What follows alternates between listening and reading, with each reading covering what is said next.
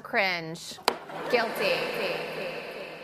Всем привет! С вами подкаст «Крысиный жанр» от платформы для саморазвития номер один «Правое полушарие интроверта». Меня зовут Нина, и меня зовут Кристина. Добро пожаловать в главный чатик сплетен. Здесь мы собираемся, чтобы обсудить самые острые, горячие темы из мира шоу-бизнеса. В нашем первом выпуске мы решили обсудить медиа из нулевых. Шутки ситкомов, токсичное отношение к селебритис. Сегодня мы с вами заглянем за кулисы мира моды, кино и телешоу двухтысячных. Коснемся отношений людей и прессы к женщинам на примере Бритни Спирс. Перемоем косточки продюсерам канала Disney и обсудим эксплуатацию детей звезд канала. Также мы подумаем над токсичными шутками из ситкомов нулевых, а также расскажем то, как Голливуд покрывает преступления известных кинопродюсеров, чьими жертвами стали даже ваши любимые актеры. Я заранее хочу предупредить, что в выпусках могут встречаться темы насилия, харасмента, сексизма и расизма. Если данные топики могут вызвать у вас неприязнь, рекомендуем не слушать данный выпуск, а мы продолжаем. Итак, первой темой, наверное, возьмем такую хайповую историю последних двух месяцев. Это выход книги Бритни Спирс. Мы сегодня не будем говорить подробно, наверное, многие уже читали а, основные темы ее книги или читали саму книгу, как сделала я. Ты прям прочла ее?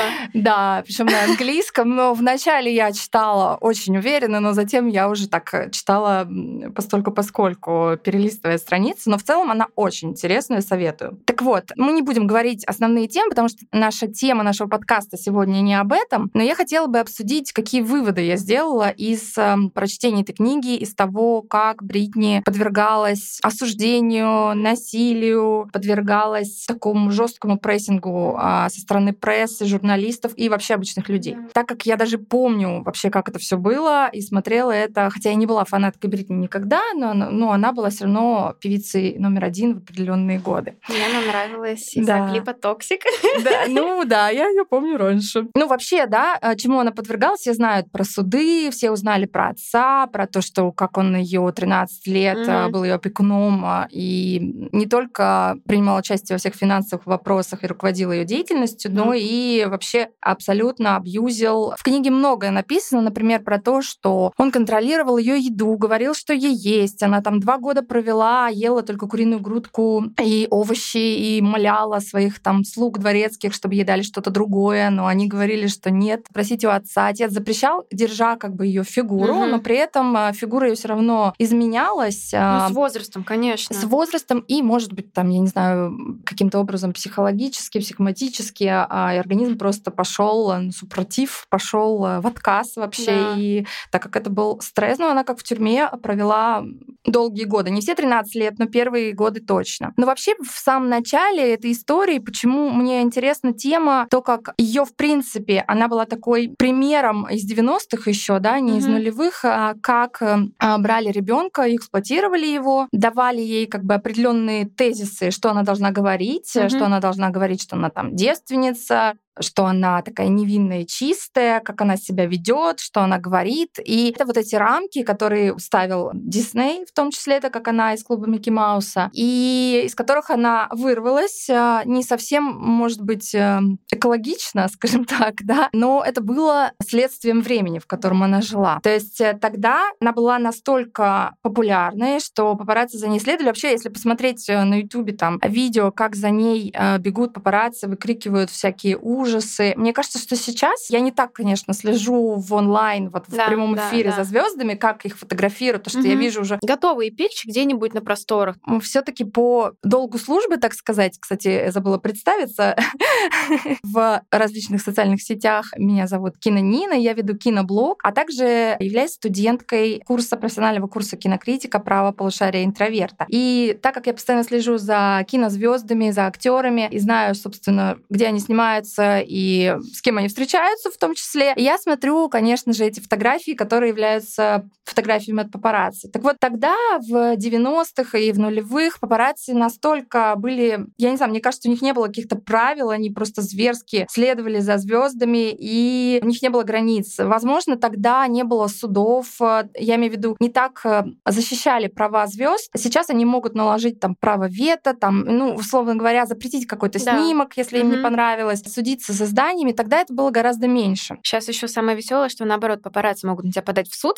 Да, если ты их ударил. да. его Это, кстати, работу. Да, или если ты их ударил, как тогда тоже было, звезды ну, впадали в какое-то состояние агрессии, конечно, и могли пойти на уже такие насилия. Это тоже было. И вот, э, если вы посмотрите на Ютубе эти ролики, то вы увидите, насколько жестко папарацци следовали за ней по пятам, как она везде улыбается и пытается держать лицо. И в какой-то момент, когда уже она начала, э, ну, такая опека родителей немножко отпустилась, да, она там начала общаться с различными светскими львицами, в том числе там Пэрис Хилтон и Линдси Лохан. Даже читала, что они там боролись, Пэрис и Линдси боролись за ее внимание, хотели быть подружкой номер один. Да, и они даже между собой поссорились. Пэрис и Линдси. Непосредственно почему я знаю, потому что я смотрела вот этот YouTube, значит, ролик, где э, Пэрис садится с э, Бритни в машину. Бритни явно там в каком-то алкогольном опьянении, и Линдси тоже садится в машину. И в тот момент все были в шоке, мол, почему Линдси села, они же в ссоре с Пэрис. Потом Пэрис Мгм. говорит, что я просто не хотела ее выгонять из машины, она просто села.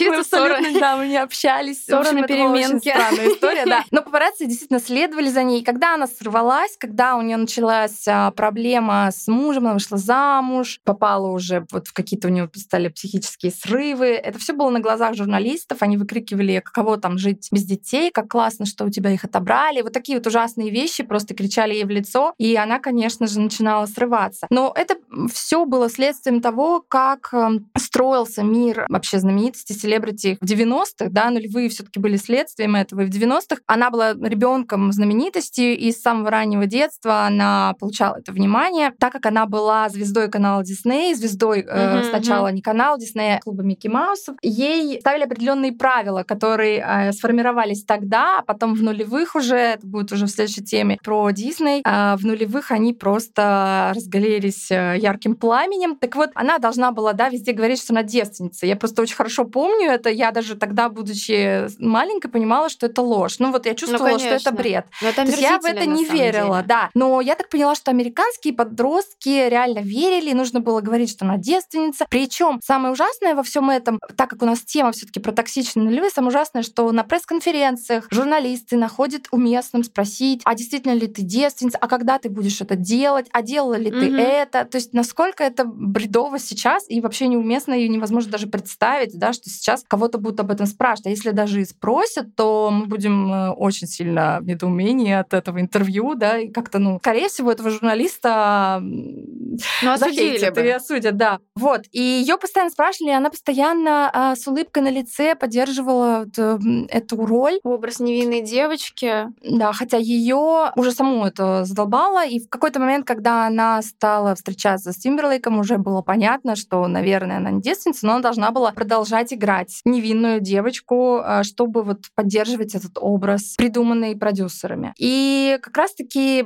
я помню, что Опра Уинфри на одном из интервью спросила ее тоже об этом, но сказала, что ты не должна никому говорить, Да. никому отвечать, если ты не хочешь. ты Мгм, не должна никогда, ну, в смысле, если ты захочешь изменить этот образ, если ты не захочешь больше его поддерживать, ты не обязана об этом во всеуслышание Да, сказать, да. что все, теперь я не девственница. И в своей книге как раз Бритни благодарит Опру за то, то интервью и говорит, что насколько она благодарна, и было видно, как ей неуютно Да, а, на этих вопросах, а, потому что огромное количество видео, конечно, интервью сохранились. Кстати, я знаю, что вспомнила, то, что была ситуация, когда у Тимберлейка как раз брали интервью, и у него спросили, был ли у вас э, с Бритни секс, на что он сказал «да». И в тот момент начался как раз-таки вот у компании большой, ну, как скажем, кризис вот этого вот поддержания образа, на них ввалилось то, что они заставляют своих э, как раз-таки подопечных притворяться невинными, да, там почти девственными, прям как дети буквально, что, кстати, я считаю абсолютной сексуализацией детской невинности, это отвратительно, я вообще эту тему, в принципе, не очень люблю. Вот, и как раз-таки тогда Тимберлейк, насколько я помню, он уже был такой более развязанный, да, более открытый и более отделенный, сепарированный, да, от компании. Во все тяжкие, короче, ушел. Что, собственно, и делали почти все ребята, да, которые вышли из э, Диснея, да, из, ну, клуба Микки Маус, и вообще, в принципе, те, кто, да, даже как наша фабрика звезд. Но, в принципе, это все одна и та же. Это конвейер, где тебя делают звездой, создают тебе определенный образ, от которого тебе приходится избавляться потом, ну, несколько лет буквально. Эдвард Каллен, например, хотя он вообще актер, да, будем считать честными. Но почти все, что Майли Сайрус, Спроус, что Эдвард Каллен, Белла Свон, да, вот, блин, я даже и Белла Свон назвала, не Кристин Стюарт. Ну, в общем, да, вот эти вот все стереотипные образы делают из человека персонажа, ему потом очень долго приходится от этого отвязываться. И вот, собственно, что Тимберлейк делал, это он ходил на интервью и рассказывал всю правду. И когда вот он выстрелил, да, про Бритни, у нее же потом начался целый шквал, ее тоже преследовали папарацци и говорили, почему все это время врали. Да, и не только это. Тимберлейк,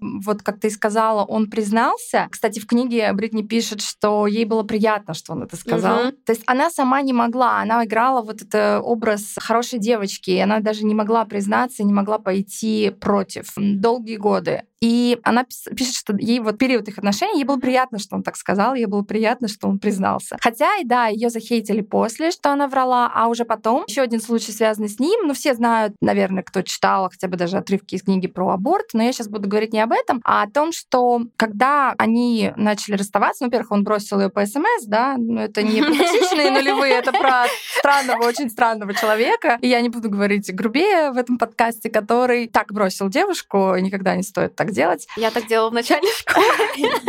На переменке смс написала. Окей, простительно, ладно. Но он уже был не в начальной школе, ему было, по-моему, 20 с чем-то лет. Так вот, причем это было не просто длинное смс, если это важно, это было смс из двух слов «It's over». Класс, супер просто, да. А она в это время снималась на э, видеоклип, э, снимала Overprotected она снимала, и она как раз пропала в трейлере на 40 минут, 50 минут, и режиссер ее нашел, mm-hmm. плачущий на полу, она протянула ему телефон, да, и вот он ее сказал, давай ты сделаешь это сейчас на зло ему. История на самом деле не об этом, это просто невозможно про, про нее говорить мало, это очень много информации выдала в своей книге. А история про то, когда они расставались в своей супер популярной в то время, да и сейчас песне Крайме и Рива, Джастин выставил ее изменщицей, насколько всем понятно, потому что в клипе она... Реально? Да, ты не знала? Посмотри клип. Я смотрела клип. Там идет девушка, копия Бритни в такой же кепочке, как носила она, и всем понятно было, что это она. Да. Там клип про измену. И песня про измену, что ты выплачешь по мне все глаза, потому что я видел, и, э, типа, я знаю от него, что вы были с ним, там такие слова. И в клипе идет девушка, копирует даже походку Бритни, и в такой кепке, как носила uh-huh. она, такая наискосочек кепка, длинные белые волосы. Вот, посмотри клип. В общем, задание, все, кто не помнит, клип. Так вот, он выставил ее изменщицей. Весь мир говорил, ты изменила, опять же, папарацци с новой волной, а почувствовали жареной, и все журналисты спрашивали, задавали ей вопросы, как ты могла. Есть даже одно интервью с какой-то известной женщиной, сейчас не помню ее фамилию, ну, такая взрослая телевизионная женщина, там, за 40, может быть, даже ближе к 50, реально спрашивают, как ты могла так поступить с Джастином Тимберлейком. И ей было очень неуютно от этого. И опять же, опять я возвращаюсь к тому, что она как-то подвига... подвергалась критике. Критике, хейту и была жертвой, но при этом она не могла дать отпор. Я mm-hmm. не знаю, почему. Видимо, потому что ее с детства растили в таких условиях. У нее было очень сложное детство в трейлере. Папа абьюзивный, который впоследствии взял эту опеку над ней. Но и Дисней, наверное, растил ее такой. То есть она никогда не могла говорить, это все неправда. Потому что по факту, ну, мы не знаем, конечно, как было правда, что было правда, да, но в книге она пишет, что он до расставания неоднократно изменял, и она знает как минимум ну, подтвержденных два случая угу. с известными девушками, что он изменял ей, а что они продолжили отношения, так как она его очень любила, и ну, подозревает, что он все-таки, она была звездой номер один, а он был, э, ну, мальчиком из группы, да, он был звездой, но у него не было еще сольной карьеры, он выстрелил как раз после расставания и как бы на волне расставания. И он как раз-таки записывал альбом практически перед расставанием, и он вышел после их расставания, что тоже как бы подлило масло в огонь. Плюс первый его такой сольный сингл, mm-hmm. да, первый выстреливший э, Крайми Рива, он э, посвящен ей как бы как Знаешь, бы ей, что... какая она изменчивая и гадина. И, естественно, он, ну, это, по сути, он сыграл на этом, при том, что она в книге говорит, что она ему не изменяла, а один раз она поцеловалась с парнем, э, там, приближенным там, э, к ней танцором, и якобы это все. Но, тем не менее, мы сейчас говорим о том, что, неважно, изменяла, не изменяла, но он это делал угу. до этого. Есть подтвержденные фотографии папарацци, где он садится в машину к девушке и мило себя с ней ведет, когда он встречался с ней в этот момент, с Бритни. И все хейтили ее, не его. Все хейтили ее, потому Ну, что он записал песню. И, ну, песня, всем же известно, что если ты запишешь песню, то это правда. Чистая Ну да, правда. да, как да. бы. Ну, это же даже не обсуждается. Вот. И потому что он сказал, ты изменщица. А она при этом ничего не отрицала. Но все хейтили ее, какая она. Причем я вот помню это, эм, те, кто вот, э, ну, был уже там подростком в, те, в то время, помнят, что, ну, мне кажется, вот я всегда знала, что это бред. Ну, потому что по ней было видно, что, ну, максимум, я не знаю, ну, в каком-то бессознательном состоянии, потому что она такая чистая, всегда была невинна, немножко даже создала впечатление глуповатой. Ну, в плане Да, того, да, что она не может такое. пойти на какие-то интриги там заведомые. В общем, я к чему я говорю, что журналисты, пресса обвиняли ее, хейтили ее, и она никогда не отрицала и жила с этим. И вот прошло 20 лет, и она наконец пишет свою правду. Это тоже о такой, ну как бы, о том, как относились к женщинам, как относились к таким случаям в нулевые. Ну, в общем, всегда осуждались в основном женского, да, пола артисты, нежели мужского. На примере Джастина, да, он написал песню о том, какая она плохая, да, потом он, значит, так скажем, busted в машине у какой-то другой женщины, и что? Кто виновата? Женщина. Всегда виновата Да, да. женщина. Да, да, точно. Но это еще, причем ее хейтили так много, хорошо не было соцсетей, но во всех, э, всех шоу, там MTV, телешоу всегда выставляли, какая она. И с этого началось как раз-таки не падение Диснея, ну вот, как ты сказала, Мгм. их репутация пострадала, и они потом а, придумали свою схему, как нужно ее восстановить. Жизнь под таким прицелом камер, мне кажется, может свести с ума. Ну, вот просто представь, тебя постоянно обсуждают буквально за каждый твой шаг. Легко начать чувствовать себя жертвой буквально после каждого действия. Ну да, и если бы Бритни столкнулась с этим сегодня, я бы обязательно посоветовала ей посмотреть наше видео Саммери «Синдром жертвы. Как защитить себя от насилия». Наши психологи сделали полезную подборку, чтобы стать себе адвокатом и уверенно защищать личные границы. Вместо пяти книг 10 часов психотерапии и курсов самообороны. Приходи по ссылке в описании, и всего за 300 рублей в месяц ты получишь доступ не только к этому Саммери, но и к куче самого разного контента. Это на нашей платформе есть Саммери от специалистов на самые разные темы, от истории русского рэпа до философии смерти. И у нас есть небольшой подарок. Промокод GOSSIP30 подарит вам 30 дней бесплатного доступа ко всему контенту. Активируйте промокод в поле «Ввести промокод» при оформлении подписки. Промокод действителен для новых пользователей при оплате российскими картами. Муа!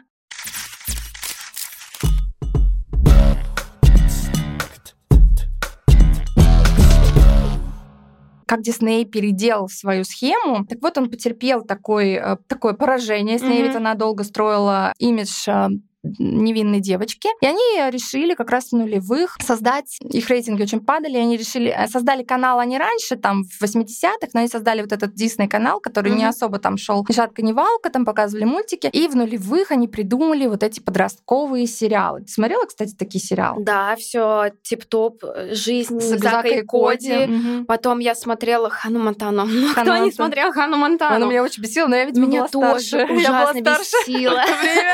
Даже меня, ну, я, получается, была... Сколько мне было лет-то? Ну, лет, наверное, 7, 8, А, ну смотрела, когда я, я смотрела, потому что у меня не было выбора. Я хочу обратиться к, к нашим э, зрителям. Напишите в комментариях, смотрели вы эти сериалы, нравились ли они, они вам, вообще как вы к этому относились. И были ли у вас вообще любимчики из каких-то сериалов Диснея? Да. Так вот, они придумали эти сериалы, вот как ты сказала, Зак и Коди, Хан Монтана с Майли Сайрус, потом были с Селеной Гомес. Я не смотрела, я не помню Я название, тоже. но я помню, что она мелькала. Зиндая была попозже, вот она как раз М, свою армию да, фанатов да, да, собрала да, на да. Дисней изначально. Белла Торн тоже снималась в одном Да, из да, шоу. да, да. Да, кстати, интересная ситуация, то, что Белла Торн была единственной, да, девочка, О, Ариана Гранде тоже. А, Ариана Гранде. Ариана Гранде, как мы могли И Деми. Ловато. И Деми Ловато, Да. о, господи, вспомнили всех сейчас Ариана сразу. Гранде точно? Я Ариана Гранде помню. точно. Она вышла тоже из Диснея. И самое ужасное, что им всегда, вот как раз-таки, по-моему, если я не ошибаюсь, Белла и Ариана снимались в одном шоу. Если, ну, я.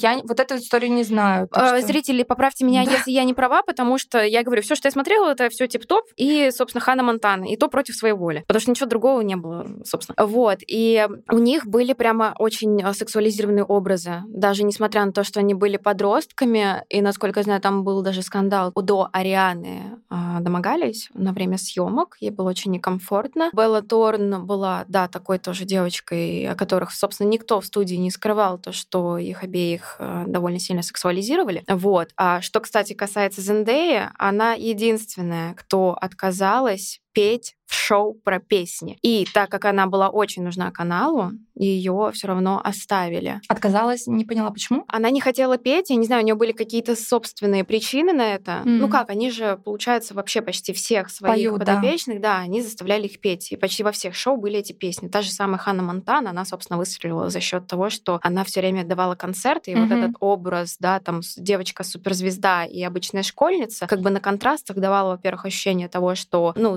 зрителям, мол, девочки должны были смотреть и понимать, что они могут делать все, что они хотят, да, если им поменять образ, парик условно надеть, но опять же, чтобы под какие-то определенные стандарты красоты. Да, кстати, вот я хотела сказать, что в 2000-х, в принципе, все держалось на гламуре, да, на каком-то контрасте обычной зам- замухрышки, и там супер накрашенная девчонка Ну, замухрышка волосами. очень с большой натяжкой. Это как Э, из кино замухрышка, да, знаешь, да. есть такой мем.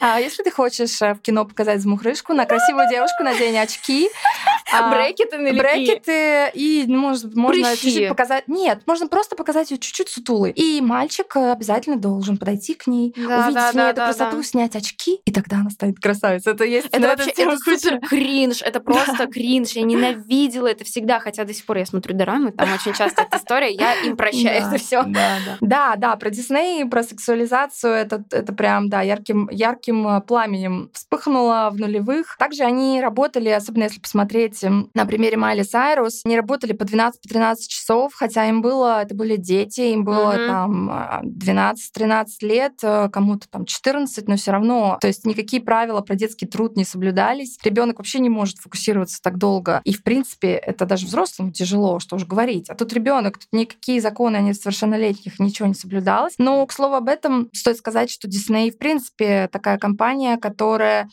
использовала детей еще с самого начала, с 40-х. И в нашем подкасте «Красная комната» о детях-знаменитостях, о детях Голливуда. Там как раз и рассказывали, тоже я рассказывала, а, и Анна Макарова рассказывали про 40-е, про мальчика, который был прообразом Питера Пэна в мультике диснеевском Питер Пэн, и как его использовали и выкинули после 10 лет работы. Обязательно послушайте этот подкаст, он Да. очень интересный. 14 лет вы просто выкинули. И это было уже тогда, поэтому Дисней всегда, это и традиция, скажем так, Диснея. И они не только работали по много часов, уставали, а кто-то даже спал постоянно на съемках, у них начались бессонницы, у детей бессонницы, проблемы с весом, потому что их вес постоянно контролировали, жестко контролировали вес, э, Да, их нельзя было есть одна на диетах, да, заставляли серьезных. сидеть на диетах. Кто-то начинал, у кого-то у многих, на самом деле не у кого-то, у многих начинались Дэм Ловато, по-моему, Мгм. говорила о том, что расстройство Да, у пищевого нее поведения. да. По- Потом еще одна девушка, я не помню, Селена, у нее тоже были проблемы пищевого поведения. и у- Поведения. да, поведение, у кого-то еще. Их они все написали книгу после, после ухода из Диснея, многие написали книгу, потому что их постоянно взвешивали, практически как э, в каких-то реалити про топ-модели. Их взвешивали, и им говорили, что они толстые, постоянно комментировали это, естественно, но это было ужасно. При этом это дети. То есть если даже взрослый, в принципе, может столкнуться с психологическими проблемами после таких Мгм. комментариев от чужих людей, то дети вообще воспринимают все как чистую монету, и, в принципе, они не могут анализировать, у них еще мозг недостаточно развит для того, чтобы анализировать и, и думать о том, что это, ну, эти слова не есть э, истина в последней инстанции, эти слова не есть я, там мой вес не есть я, там я э, личность. Э, Ну, в общем, ну это, конечно, большой у меня вопрос огромный к родителям. Всегда Да. родители, потому что Они а, знают, на что они идут, куда они отправляют своих детей, и тем не менее они закрывают на все глаза.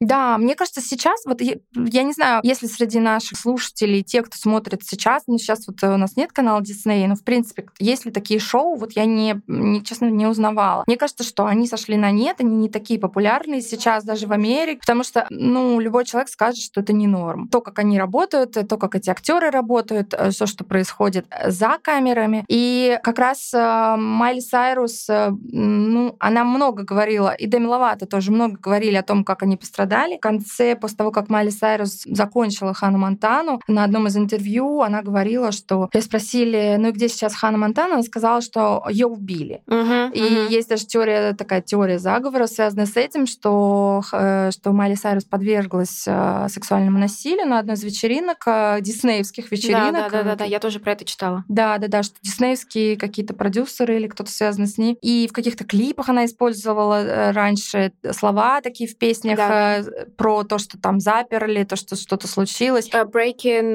Wall, Ball. Вот, вот помнишь, да, клип, кстати, вот я, мне кажется, все его помнят, когда Майли постриглась, да, и все говорили, Wrecking Ball, ой, да, да. да, что она сошла с ума. То есть это был такой а крик о помощи, э, такой немножечко серьезный шаг. Во-первых, показать, что действительно Хана Монтана умерла в ней. Мне нравится вот эта вот параллель с тем, что Хана Монтана всегда ассоциировалась с длинными такими волосами, с париком, да, вот эта вот история. Она не просто сняла парик, она отрезала волосы. Она пошла во все тяжкие. И вот это разбивание стены, это как разбивание стен той тюрьмы, в которой она содержалась. Да, может быть, кстати, да, интересно. Да, и да, ей потребовалось, ну, я читала, я могу сейчас ошибаться, то ли три, то ли четыре года. Она, по-моему, ходила на терапию, да, она там прорабатывала эту историю, и она буквально убивала в себе эту Хану Монтану и делала буквально все для того, чтобы зрители перестали воспринимать. И у нее ведь получилось.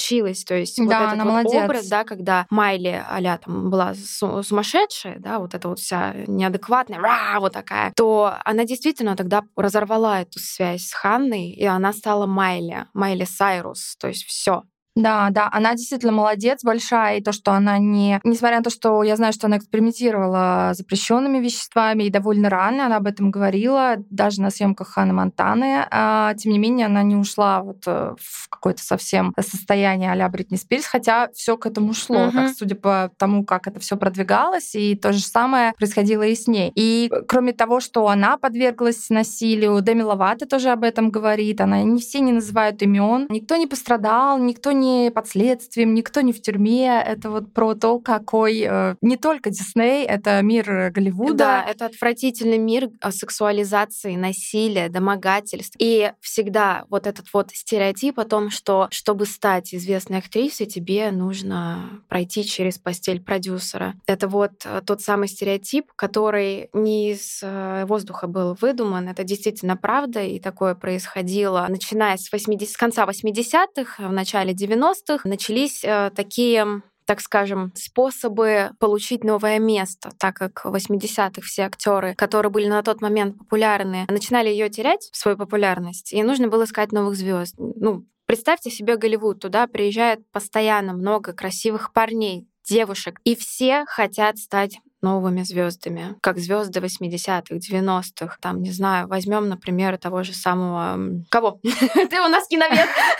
Давай. Девушек 80-х, Да. 90-х, Да. да их э, миллионы. Ну, Именно, Вот самую такую вот, э, самую примечательную. На кого хотели бы все равняться? ну, Дженнифер Энистон, 90-е. 80 Друзья. да, Джен- да, кто-то хочет стать Дженнифер Энистон, например. И вот девочка приезжает в Голливуд, идет работать официанткой какой-нибудь, подрабатывать себе, потом двигается на студию. И, кстати, по-моему, если я не ошибаюсь, были девочки, которых брали также в Дисней, тоже на прослушивание, да, они не, ну, там не проходили по каким-то параметрам, они, да, они тоже оставались в Голливуде, да, то есть они вышли не из Диснея, они не, не дошли до него, пошли мимо, но, как бы, к сожалению, какой-то популярности особо не добились. Вот. Просто по той простой причине, что им не удалось пройти через этот отвратительный конвейер по созданию звезд, который был популярен в 2000-е. И опять же хочу повториться, что 2000-е — это, в принципе, та самая эпоха, да, с- начиная с конца 90-х, заканчивая до, до 2010-2012 года. Это была такая пора, когда ты вроде бы был невинен, да, с другой стороны у тебя там были и сливы разные, фотографии, видео домашних, Ким Кардашьян, да, вспомним, Пэрис Хилтон, но также возьмем и вот девочек, да, вышедших из Диснея, то есть э, им нелегко приходилось в этом плане. Да, у них, кстати, история про Дисней еще вдобавок. Они, следуя вот этой новой схеме Дисней, они любили на этих своих а, молодых юных звезд надевать кольца невинности, кольца непорочности, кольца девственности их еще называют, потому что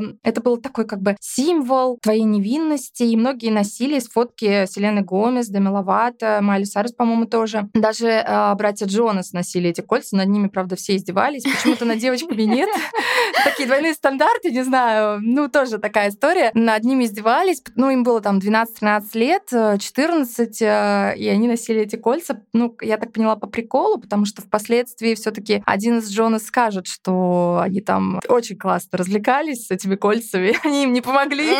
Вот. И это было скорее по приколу, и потом они просто сняли. Но над ними в прессе издевались, говорили, что неужели это правда. Но м, девчонки все девушки носили эти кольца. Тоже странная такая история, что просто в какой-то момент, когда там, на примере там, Селены Гомес, когда она стала встречаться с Джастином Бибером, а в какой-то момент это кольцо пропало. Ну, это тоже какая-то такая использование. Это вот продолжение истории про Бритни Спирс. Там она просто говорила, что она девственница, эти носили символ. Тоже какая-то странная история про то, что аля, какой пример ты подаешь детям, угу. но, боже мой, разве нужно вообще в принципе это показывать, вообще как-то подчеркивать, что я там, как это, ли, это личное дело каждого. Кто-то да, кто-то нет, зависит от семьи, как ты, ну, вообще воспринимаешь жизнь, все, любишь ты, не любишь, хочешь, не хочешь, неважно. В общем, это история каждого, но вот Дисней хотел, чтобы они были такими правильными девочками. Вот у меня вопрос. Они, то есть, создавали образ таких невинных, да, девочек, мальчиков. Кстати, насчет мальчиков. Давайте не будем забывать то, что братья Спроус, они так-то тоже, если честно, подвергались домогательствам. Они рассказывали об этом уже в интервью, будучи чуть повзрослее. И братья Джонас тоже. Да, про Джонас, да. кстати, я не слышала. А, я не смотрела полностью, не разбирала их кейс, но да, там было что-то про то, что они тоже давали какое интервью, рассказывали, да, что там было, мол, а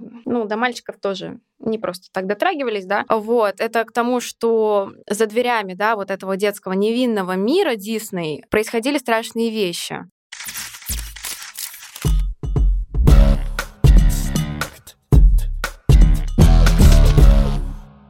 Касательно насилия, да, не только дети подвергались, но это подвергались взрослые, мужчины, женщины. И двухтысячные, да, как я уже ранее говорила, чтобы стать известным, например, как Дженнифер Энистон, я не говорю, что Дженнифер Энистон что-то делает, но существовал, да, такой миф, который уже не миф, и это мы сейчас с вами обсудим, что, да, многие получили свою известность, пройдя через отвратительный акт. И хочу рассказать про самый громкий случай, который кстати, до сих пор у всех на слуху. Продолжается расследование до сих пор. А несмотря на то, что человек, главный герой этого дела, уже сидит в тюрьме, это дело Харви Вайнштейна. Вы, наверное, уже слышали? Напишите в комментариях, что вы про это знаете, слышали вы это или нет. Если нет, то готовьте свои ушки. Кто такой Харви Вайнштейн? Это известный кинопродюсер, можно сказать, даже киномагнат, у которого была своя студия Мирамакс. Мне кажется, очень многие фильмы, которые смотрели, да, в начале там появляются вот эти вот вот лого. И я даже вот видела пару раз Мирамакс. Это продюсер, который снял такие фильмы, как «Властелин колец», «Убить Билла». Ну, он совместно с Тарантино, конечно, его снимал. Тем не менее, «Джанго освобожденный» — это тоже было совместно с Тарантино. «Город грехов», «Лев», «Умница Уилл Хантинг» и так далее. На самом деле, огромный послужной список вы можете посмотреть в интернете, потому что там действительно, ну, очень много работ, которые вы сто процентов смотрели, но даже не подозревали, что человек, который все это продюсировал, да, такой вот отвратительный человек. Да, он именно продюсировал, он не да, снимал, да, он давал да, деньги, он, он, у него была отличная, ну, есть, наверное, до сих пор отличная как бы чуйка на таланты. Он знал, что выиграет. Причем они реально создавали компанию с братом из маленькой, никому неизвестной компании. Mm-hmm. Вот как раз примерно на Тарантино, по-моему, они начинали выходить на уже такой мировой рынок. И э, что у него не отнять,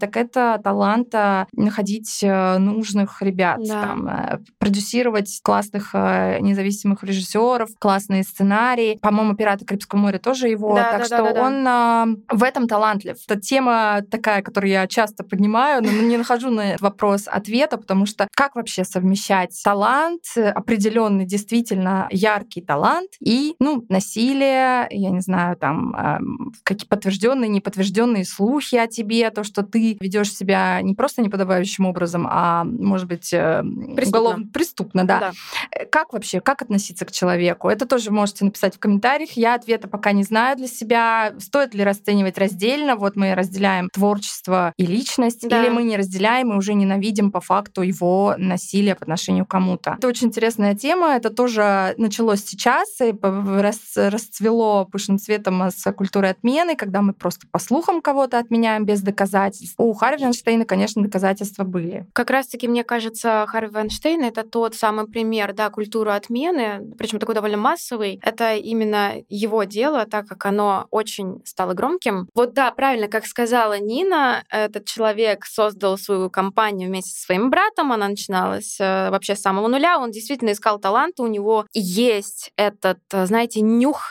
третий глаз, чуйка на отличных людей, да, на хороших актеров, певиц, я не знаю кого еще. Но то, каким путем он этот талант собирается раскрыть, это, ну, по факту настоящее преступление. Что я могу рассказать про Харви Вайнштейна? Ну, Вкратце. В 2017 году сразу несколько известных актрис обвинили одного из самых влиятельных продюсеров, собственно, Харви Вайнштейна, в сексуальных домогательствах. И началось все это еще в начале 90-х. С чего началось? Харви, открыв свою компанию, да, он почти сразу же стал известным а, деятелем в этой сфере. То есть, действительно, он прям киномагнат, потому что количество его картин просто превышает там второй, третий, третий десяток. И, собственно, его преступления тоже превышают второй десяток. Кто-то говорит, что это продолжалось 20 лет, кто-то говорит, что это продолжалось 30 лет, но, тем не менее, почти всех своих жертв он приглашал в номер отеля, либо просто под предлогом. Он встречал официантку какую-нибудь. Это, кстати, действительно дело. Я смотрела про него документальный фильм, про всю эту ситуацию. Была официантка, которая приехала в Голливуд, чтобы начать свою звездную карьеру, и она обслуживала его столик. Собственно, она такая красивая, такая вот очень статная девушка, молоденькая. И, значит, э, она его обслуживала, он ее заметил, он начал спрашивать, вот, там, а вы, случайно, не актриса? А она как раз действительно обучалась на актрису и подрабатывала в ресторане. И он говорит, слушайте, давайте я вам дам контакты своего, значит, агента, и он с вами свяжется, и, собственно, мы встретимся, пообщаемся. Естественно, вы представляете, девушка молодая, которая приехала в Голливуд, чтобы стать актрисой, встречает известного кинопродюсера, который предлагает ей помочь. Ну, конечно же, первым делом она бежит, да, там такая, а, я хочу, а она звонит, то есть они встречаются. И как поступает Харви Вайнштейн? Он, значит, предлагает встретиться где-нибудь либо в ресторане при отеле, либо в лобби отеля, либо уже в номере, да, там. Он приходит, никакого помощника рядом с ним нет. Он под каким-то предлогом я забыл там что-то в номере, давай поднимемся, или тут слишком шумно, давай поговорим наверху. Он приглашает, говорит там, сейчас я на секундочку отойду. Он заходит э, в ванную и выходит оттуда в одном халате. Он мог быть, э, собственно, может быть распахнутым или не распахнутым. И первое, что он предлагает своей жертве, это сделать ему массаж. То есть, представляешь, да, ты такая молоденькая, хорошенькая, ты вот, ну, причем приходишь к известному человеку, думаешь, что он такой хороший. А все, кстати, говорили, что он довольно харизматичный, то есть, что у него хорошо был подвешен язык, и ты даже подумать не могла. Ну, будучи том, продюсером, что, да, конечно, они должны быть такими. Да, он предлагает сделать массаж, если ты отказываешься, пытаешься уйти, он бросался на этих девушек, и вот эту вот официантку он изнасиловал. Так происходило не единожды. Тут стоит сказать, что, в принципе, так как а,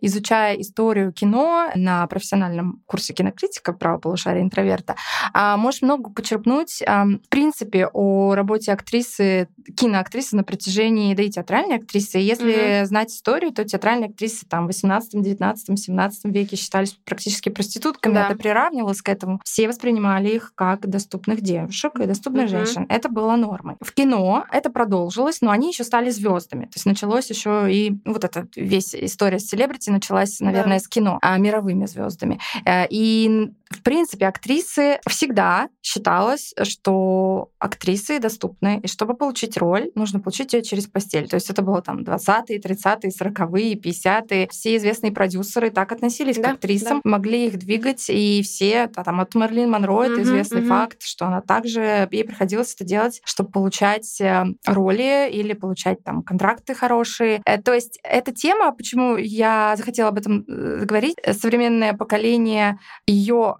как бы обнажила. Да, и да. Э, Харванштейн был прецедентом, что мы наконец увидели, что это не норма. То да. есть что он сделал, это вот такой перемкнул немножко, вот да, появилась вот эта история Мету как раз, да, да, да, да, да, да, да, перемкнул, да. что вдруг, а почему, если я хочу быть актрисой, я должна это делать? Это, да, это... почему я должна под кого-то ложиться, чтобы добиться своей цели? Да, почему это приравнивается к этому? То есть чем оно можно там спорить, не спорить, там, потому что я, ну, хотела тоже сказать, что многие, да, были, угу. в том числе в России тоже, да и в Америке писали комментарии, что из серии они же могли уйти из номера, там. Угу. Действительно, есть случаи девушек, которые ушли, они да, смогли убежать, уходили. в принципе, он на них даже не особо там бросался, он не есть номер, есть случаи, где он просто сидел, и они такие, здравствуйте, до свидания. Да, да, да, Но да, эту да. историю потом все таки рассказали. Вроде как он тоже, да, там их начинает обвинять, э, там victim blaming, что О, значит, да, да, да, да. да. Потому что это как бы вот практически, да, и приравнивается актриса, да, она, значит, может. Да и актер Да. на самом деле Да. тоже, с актерами тоже такое бывает. Да, давайте, кстати, не будем забывать про то, что насилуют не только женщин, да, домогаются, Домогаются, мужское, да. да, мужское население и, а, так скажем, Голливуда. Все, да, к сожалению, проходят через этот отвратительный опыт. Ну, ладно, не, не может быть не все, кому-то бывает действительно везет, но многие через это проходят, и очень многие, к сожалению, об этом долгое время молчат, потому что, опять же, повторю, что в 2000-х не было принято ни о чем об этом рассказывать, потому что ты можешь быть осужден Да, ты Victim не можешь, а был, будешь, да, ты будешь всего. осужден. Да, Не было принято рассказывать, типа, ну, ты же легла, Ты ж и была, чё ты недовольна? надела. Ты ж теперь, ты ж теперь Мгм. популярная, ну, а чё, Чё твои проблемы, хотела-то, чё- да. а ты ныла? Мгм. Вот. А, И эта история, вот я не говорю, что сейчас такого нету. Мне кажется, если сейчас такое встречается, это, конечно, пресекается, и люди рассказывают. Ну, я думаю, что больше рассказывают да, сейчас. как раз-таки после дела Харви Вайнштейна, да, к чему мы перейдем чуть позже, появилось движение МИТУ, что означает «я тоже». Это сподвигло женщин и мужчин, которые подвергались насилию в профессиональной сфере, рассказывать о том, что с ними происходило. Они перестали бояться. Да, возможно, весь этот 30-летний опыт, более 80 женщин, ну, это только касательно Ва- Вайнштейна, да, а мы про других продюсеров, может, мы не знаем, сколько на самом деле Скорее всего, человек да. на протяжении всех этих 30 лет подвергались насилию для того, чтобы сейчас, Ста лет, даже больше.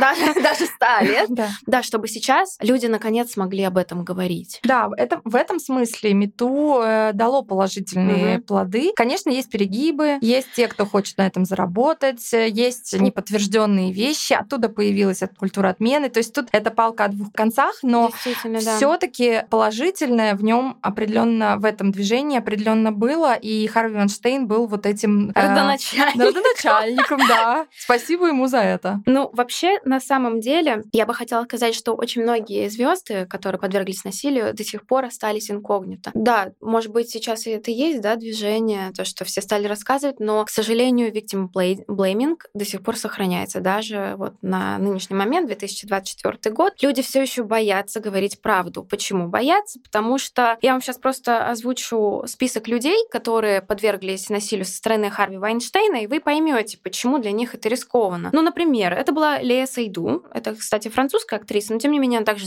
а, снимается и в американских на кинокартинах. Также Жюдит Гадреш, это тоже француженка, Флоренс Дарель, Кейт Бекинсейл, Гвинет Пелтроу, кстати, о которой а, Харви Вайнштейн говорил то, что да, все так делают, и Гвинет Пелтроу тоже, собственно, делают. А что ты не можешь лечь под меня, как бы? Но Гвинет Пелтроу, а, тут такая история, не сочтите меня человеком, который ее обвиняет, но Гвинет Пелтроу на этом, скажем Заработала. так, заработала. Да. Да. она получила свой Оскар за влюбленного Шекспира, и я не знаю, как это все развивалось, поэтому я не могу ее судить, но фильм откровенно не очень. Ну, как бы он не...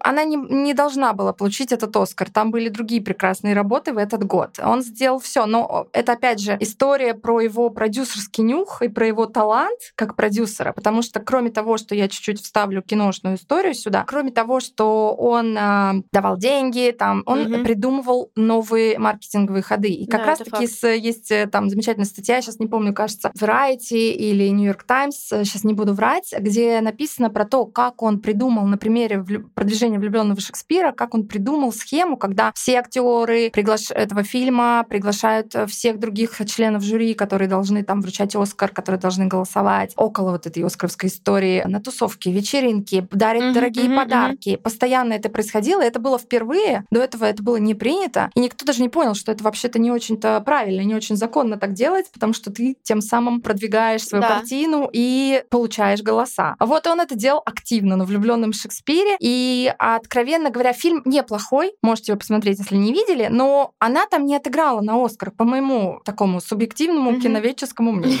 Хорошо, А, что с нами киновед. Да, она не отыграла, потому что там были другие претендентки в этот год. Я не знаю, было насилие, не было, э, что там происходило, непонятно. Но вот э, говорят, при этом она вроде как, я не помню, был, делала ли Гвинет заявление? Она, по-моему, не делала. Она не делала официального заявления, но об этом говорили все. Все. Угу. Насколько это правда, мы не можем судить, потому что в 2000-х э, все, что не скажешь, да, в прессу является правдой, да. Но тем не менее, она в этот список входит. Угу.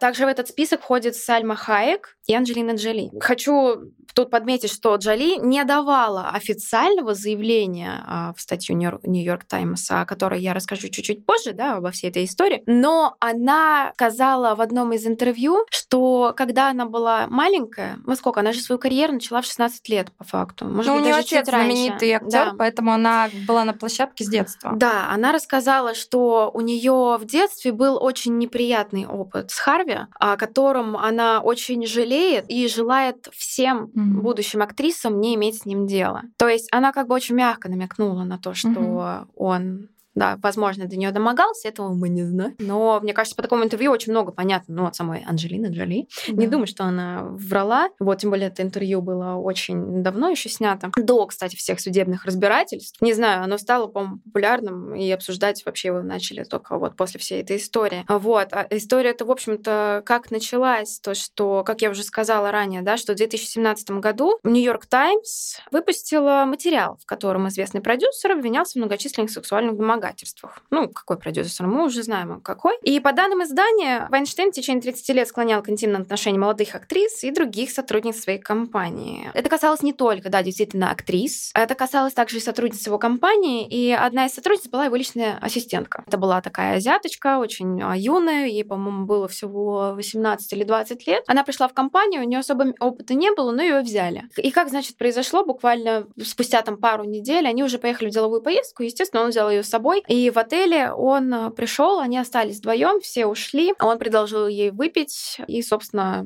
предложил ей сделать опять массаж. Видимо, он очень сильно уставал, бедненький несчастный. Вот. И она сказала, типа, ну, это странно. Такая, ладно. В итоге он ее повалил, на кровать. Она начала отбиваться, сказала, типа, ну, что вы такое делаете? И он сказал, а что такого? Все так делают, потерпи. Мы, типа, сделаем это быстро, и это будет единственный раз. Я больше тебя не буду трогать. Ну, и на следующий день она рассказала об этом а, своей начальнице, которая тоже там занималась э, в его компании каким-то продвижением, она ей рассказала, и, собственно, что-то сделала, что-то сделала, она запретила как бы вообще ей находиться рядом с ним, и они подумали, что нам нужно сделать, чтобы это доказать, а о том, что он делает вот такие отвратительные а, то есть они первые начали. Они первые начали. Угу. Но на самом деле весь Голливуд об этом знал. Да. Что. Самое отвратительное то, что в одном интервью а, Квентин, Квентин Тарантино заявил о том, что он знал обо всем, но он ничего как бы с этим не делал, потому что, ну что, типа все так делали, аля, ну и что он может сделать с этим да, человеком? то есть это история не только про злодея Харви Ванштейна, а про вообще ну, порочность э, да. всей этой системы. Все все знали. Потому что то же самое и в Диснее, который мы обсуждали, то же самое и в Голливуде. По сути, система пошла из Голливуда, потому что вся система покрывает друг друга. И я помню, что тоже Брэд Питт знал об да, этом, взгляд да. Пелтро, он знал про это. И вроде как даже Ди Каприо.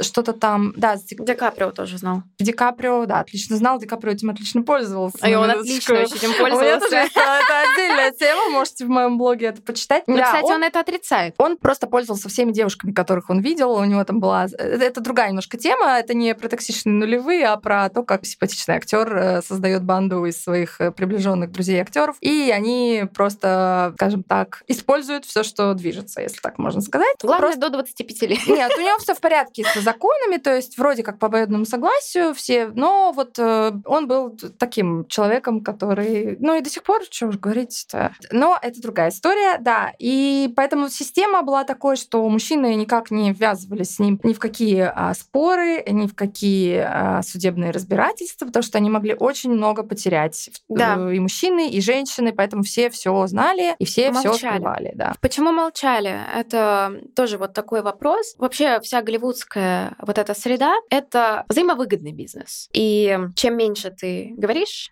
тем больше денег зарабатываешь сам и зарабатывает твоя компания. Более того, если вдруг ты такой еще маленький начинающий человек, что бы ты ни сказал, эта большая корпорация возьмет и, возможно, лишит тебя вообще всего. Что, кстати, уже происходило тоже в деле с Вайнштейном. В 90-х, да, была там одна актриса начинающая, у нее была одна кинокартина, довольно известная на то время. Сейчас я даже, если честно, не очень помню, как ее зовут и что за фильм это был. Тем не менее, в то время это было модно, популярно. Да, он также предложил ей съемки в новом кино, собеседование, которое происходило опять также в отеле, что, кстати, очень сильно осуждалось, и все говорили, а куда ты прешься в отель? Ты что, не знаешь, что там будешь? Ну, victim blaming э, во всей своей красе процветал тогда, да и сейчас тоже, к сожалению. Вот. А она действительно, она ему, кстати, отказала, на что он ей заявил, что у нее будут огромные проблемы, и, собственно, дорога в бизнес, да, кино ей закрыта. Что так и случилось. Он действительно сделал все, чтобы, во-первых, она не болтала, а во-вторых, чтобы у нее не было больше возможности никуда продвинуться. То есть, типа, либо через мою постель, либо никак вообще. Он это использовал очень часто. Вот. И что касается вот его сотрудницы, на которую он там напал, вот две эти женщины, я не помню, там Лора, по-моему, зовут, Тори, они решили рассказать об этом, обо всем. Команда Харви об этом узнала, и он, значит, начал юридический процесс, который происходил от его компании. Девушек держали несколько недель на этом, ну, как можно сказать, заседании, да, у них происходил такой немного пыточный режим. Им а, по пять, ну, ну, с пяти, да, там, например, вечера до пяти утра а, нужно было сидеть в офисе. Им не давали ни ручки, ни бумажки, ничего. Их заставляли отрицать все, лишь бы они пописали бумаги о неразглашении за денежные выплаты. То есть, а мол... они пошли в полицию или они пошли куда-то нет, к начальству? А, нет, они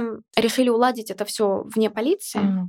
Вот. Но, собственно, не получилось, потому что, говорю, почти две недели они их мурыжили, их не кормили, не, не, не разрешали выходить никуда без охраны. То есть это все происходило в офисе у него, соответственно, с его юристами. И они действительно подписали в итоге документы неразглашений, им выплатили деньги. Собственно, они как раз-таки на этих двух, да, Харви Вайнштейн и его команда, а, вот эту схему и проверили, и ее закрепили, и этим он пользовался последующие 20 лет, пока одна из э, моделей, которых он также пытался изнасиловать, а с ней это не прокатило. Она записала разговор с ним в отеле, на, на диктофон, о чем я попросила сделать полиция, потому что после первой встречи он предложил ей секс. И она, собственно, такая, не, не буду этого делать, и пошла в полицию. Первая за всю историю. Mm-hmm. То есть все началось с нее. Она пошла в полицию, ей сказали, дайте доказательства. Она, собственно, на свой страх и риск согласилась с ним на следующую встречу,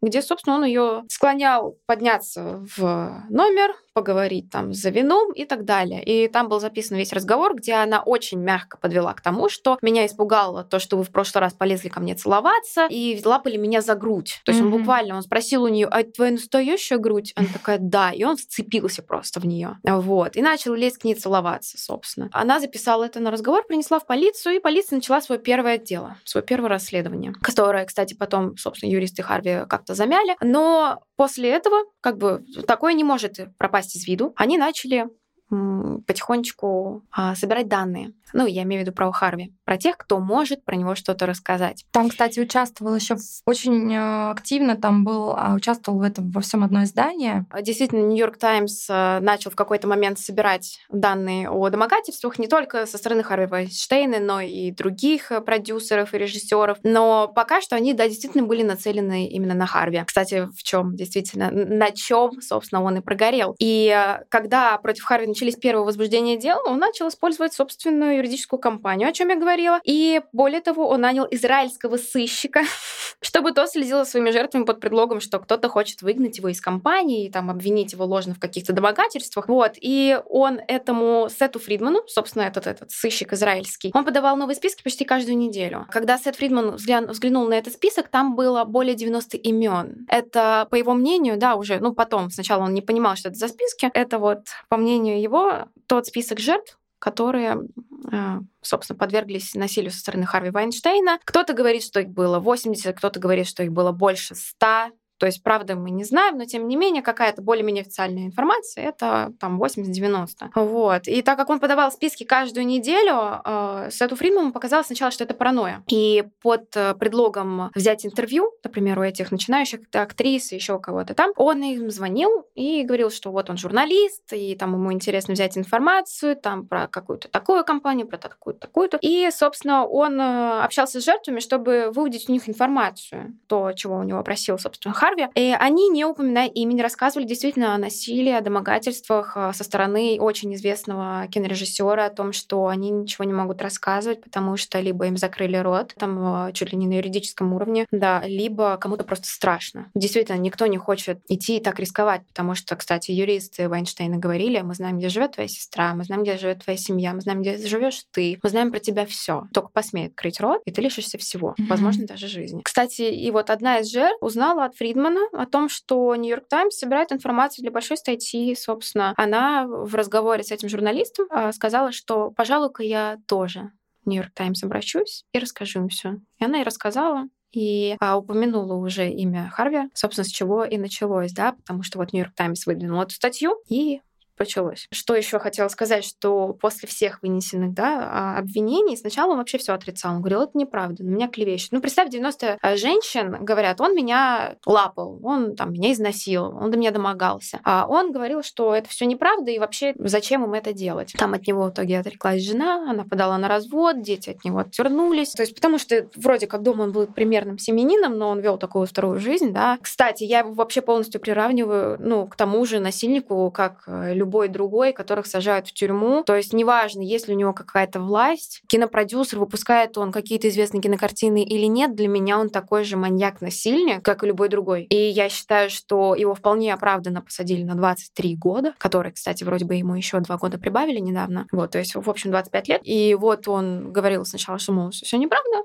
а потом, спустя какое-то время, когда ему подкинули больше доказательств, он начал извиняться. Но это было не сразу. Прошло какое-то время. Это с, сколько судебные там разбирательства? Два года длились. И у него вдруг появилась такая тактика. Когда он начал все отрицать, он нанял очень классного адвоката известного, которая женщина, и я вообще в шоке, что она принимала такую позицию. Она меняла роль жертвы на а, виновника, да, там торжества, условно, да, всего, что вот они поддались там а насилию, но вы же брали у него деньги, да? Вы помните, ты говорила, mm-hmm. что есть такая схема у, у Харви Вайнштейна, что он там делает какие-то подкупы, там продвигает и так далее. Yeah. И, собственно, адвокат со стороны Харви начал обвинять жертв в том, что они пользовались добровольно всеми благами, то, что, судя по всему, это было вполне себе обоюдно, то, что они спали с ним не за просто так. Я на самом деле в шоке от того, что это говорила женщина. Ну, интересно, да, на самом деле. Но это, эту историю, вот эту вот версию, и как бы ее поддерживают многие те, кто как раз и пишут в сетях, зачем ты шла в этот да, номер, ты да. что, не понимала? То есть, ну, кто-то действительно не понимал, а кто-то, может, понимал. Тут вот сложно сказать. Я как человек, который пару раз в жизни а, подвергался домогательствам, я скажу так, что иногда ты действительно просто не подозреваешь, что человек может что-то сделать. И для вас, дорогие слушатели, я хочу напомнить, что носить короткие юбки, вести себя очень открыто, быть улыбчивой с незнакомыми людьми — это не преступление. Ты можешь вести себя как ты хочешь. Это не значит, что ты кого-то провоцируешь. Запомните, пожалуйста, это раз и навсегда. Вот, а я продолжаю. Получается, что адвокат никак не защищала женские права, да?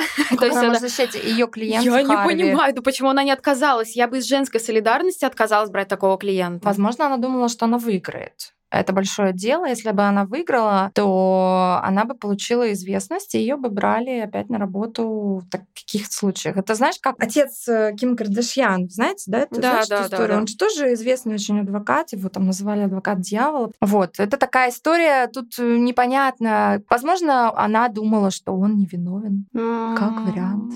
Возможно, она хотела получить известность, выиграть его. Возможно. Ну, вообще, на самом деле, в 2000-х Возможно, он ей пригрозил. Кстати, она же да. женщина. Может быть, он, он что-то на нее знал. Наверное, это не первый попавшийся адвокат, ну, э, да. который у нас обратился. Она давно на него работала, скорее всего. Так что Возможно. такая история, да, сложная. В общем, э, что значит э, все вот по ходу всех этих дел его все-таки признали виновным, паяли, как я уже сказала, 23 плюс 2 годика. Но есть, кстати, в российском прокате фильм, он называется «Быть Харви Вайнштейном». Там герои фильма рассказывают, собственно, как они стали жертвами домогательств. Можете посмотреть, он очень интересный. А я смотрела немного другой документальный фильм, потому что он был покороче. И там прям были рассказы жертв именно из его круга компаний. Собственно, вот такая вот отвратительная история, что сам Харви Вайнштейн сейчас вот итоге действительно якобы соболезнует о том, что он делал. Ну, я думаю, что за 30 лет как бы вряд ли... 30 лет он это делал. Неужели ему ни разу в голову не пришло, что это не ок? Потому что вот только когда его посадили, он же сказал, ну, я пытаюсь исправиться. Ну, молодец, держи полки, с полки пирожок, если у него в камере эта полка вообще есть. Ну, очевидно, какое-то психическое расстройство, поэтому он, скорее всего, не думал, что это не ок. Для него это было ок и норма ну, жизни. Скорее всего, да. да. Я не думаю, что он раскаивается. Я думаю, что он раскаивается, потому что он а, попался.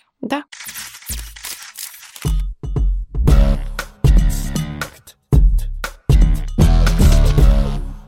Я бы хотела напоследок что-нибудь такое более позитивное рассказать. Это будет тема ситкомов нулевых. Я не буду говорить о шутках там, но мне просто было интересно сделать э, вообще, в принципе, такое статистическое исследование. Ну, вообще, в принципе, да, сейчас многие говорят о том, что юмор уходит, о том, что шутить становится невозможно в кино. Это такая история э, киноведов сейчас, то, что комедии сейчас нет. Невозможно да. шутить, потому что все шутки так или иначе связаны с тем, что что э, кого-то обидит. Да. То есть сейчас это тоже палка о двух концах. Да, да, юмор да, да, это тяжелая история, потому что юмор всегда затрагивает что-то, что может кого-то обидеть. Угу. Ну и очень редко там э, комедии без э, без такого немножко... Без черного юмора. Без юмора на грани, да, без такой задевания каких-то тем. А сейчас, с одной стороны, мы классно уходим от токсичности нулевых, а мы можем говорить о каких-то да. темах, угу. о которых не могли говорить. Та же история с Бритни. Если бы 20 лет назад она выпустила эту книгу или 10 лет назад, все бы говорили, что за э, зачем она выносит ссоры из избы. Да, да. Это все было давно. Сейчас же, наоборот, мы по-другому воспринимаем это. И вот эта проблема сейчас меня, как человека, который специализируется на кино, потому что мне хочется видеть хорошие комедии, но, к сожалению, сейчас это невозможно, потому что кто-нибудь добидится. Так вот, 20 лет назад, 30 лет назад, да, в 90-е начались а, хорошие комедии в нулевые, они продолжились ситкомы, таким юмором, который мог быть... Э,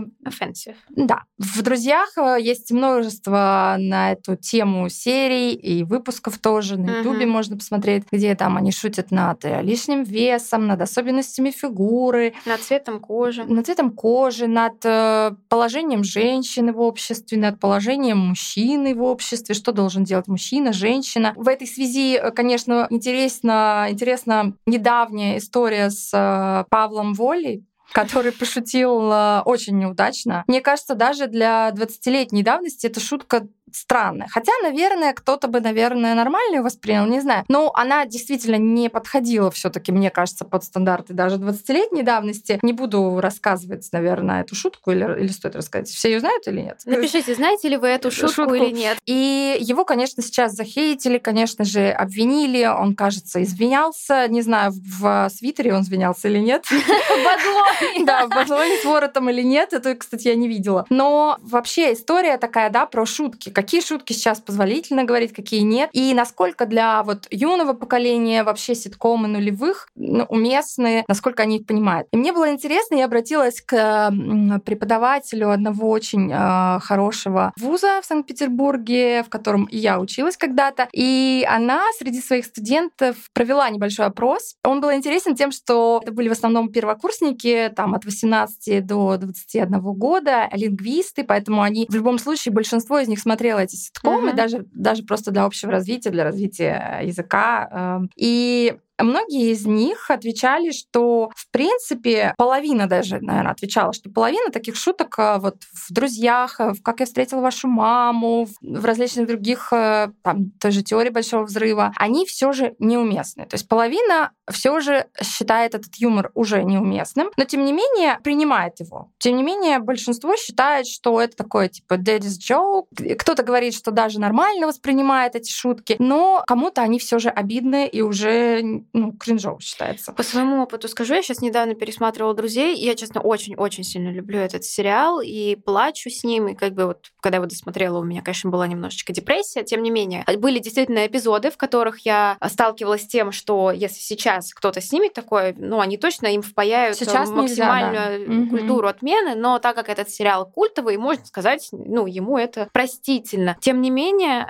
у меня не было, да, какого-то ощущения, что, о боже, да, я я, я понимала, я то есть разделяла то, что то время действительно было таким, что это было нормально. Да, да, да вот это тоже Это было считаю. смешно для них, да, то, что сейчас для нас может казаться да, каким-то оскорбителем, для них это было нормально. Да, поэтому мне было интересно, так как я все же его смотрела, и все равно, когда ты его смотришь в определенное время, ты помнишь себя тогда, ты помнишь, mm-hmm. как ты воспринимал это тогда, и ты уже смеешься по наитию. Ну, то есть ты уже не, не разделяешь, да, как да, сейчас да, да. бы ты сказал, а что сейчас можно так сказать. Но в России и в Америке тут разное, конечно, общество по-разному воспринимает шутки. И в Америке сейчас молодое поколение часто так немножко с неодобрением воспринимает этот сериал. Там еще про расовую была история, что там одни лишь белые в этой квартире, и вообще среди их друзей нет mm, каких-либо представителей других рас и так далее. Но более того, да. они еще просят актеров извиняться сейчас за. Они сериалы. просят актеров извиняться, продюсер да. извиняется. Для меня это тоже очень все странно. Но интересно, что вот эти молодые ребята, студенты, они, например, ну, наверное, да, половина испытывала неловкость э,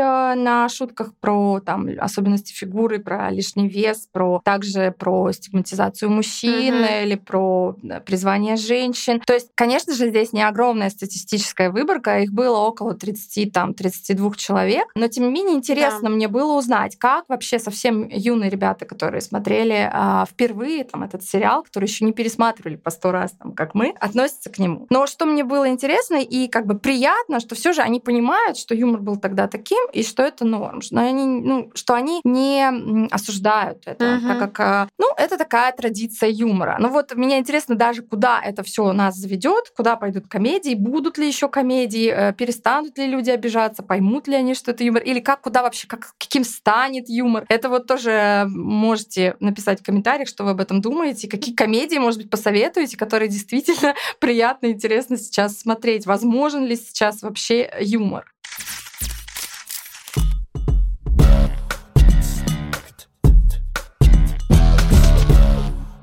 Друзья, спасибо, что послушали наш э, первый подкаст «Крысиный жанр». Он был действительно разносторонним. Мне кажется, да, что мы затронули все, что можно и нельзя. Пишите, пожалуйста, в комментариях, как вам выпуск, о чем вы хотите послушать. Мы уже готовим для вас классные истории на данном этапе. У нас уже есть идеи. И, конечно же, спасибо большое, что дослушали наш выпуск до конца. Обязательно пишите в комментариях, как вам новый подкаст, ваши мысли о токсичных нулевых и что нам обсудить в следующих выпусках выпусках мы все будем читать, учитывать ваши интересы. Нам тоже очень интересно будет с вами взаимодействовать. Мы очень хотим, чтобы у этого подкаста было продолжение и очень продуктивное. Спасибо большое. И напоминаем, что это подкаст от платформы для саморазвития номер один правое полушарие интроверт. Поэтому приглашаем вас перейти по ссылке в описании всего за 300 рублей в месяц оформить доступ к куче полезного контента. А наш промокод GOSSIP30 подарит вам 30 дней бесплатного доступа. Спасибо всем, что прослушали. Это была Нина и, и Кристина.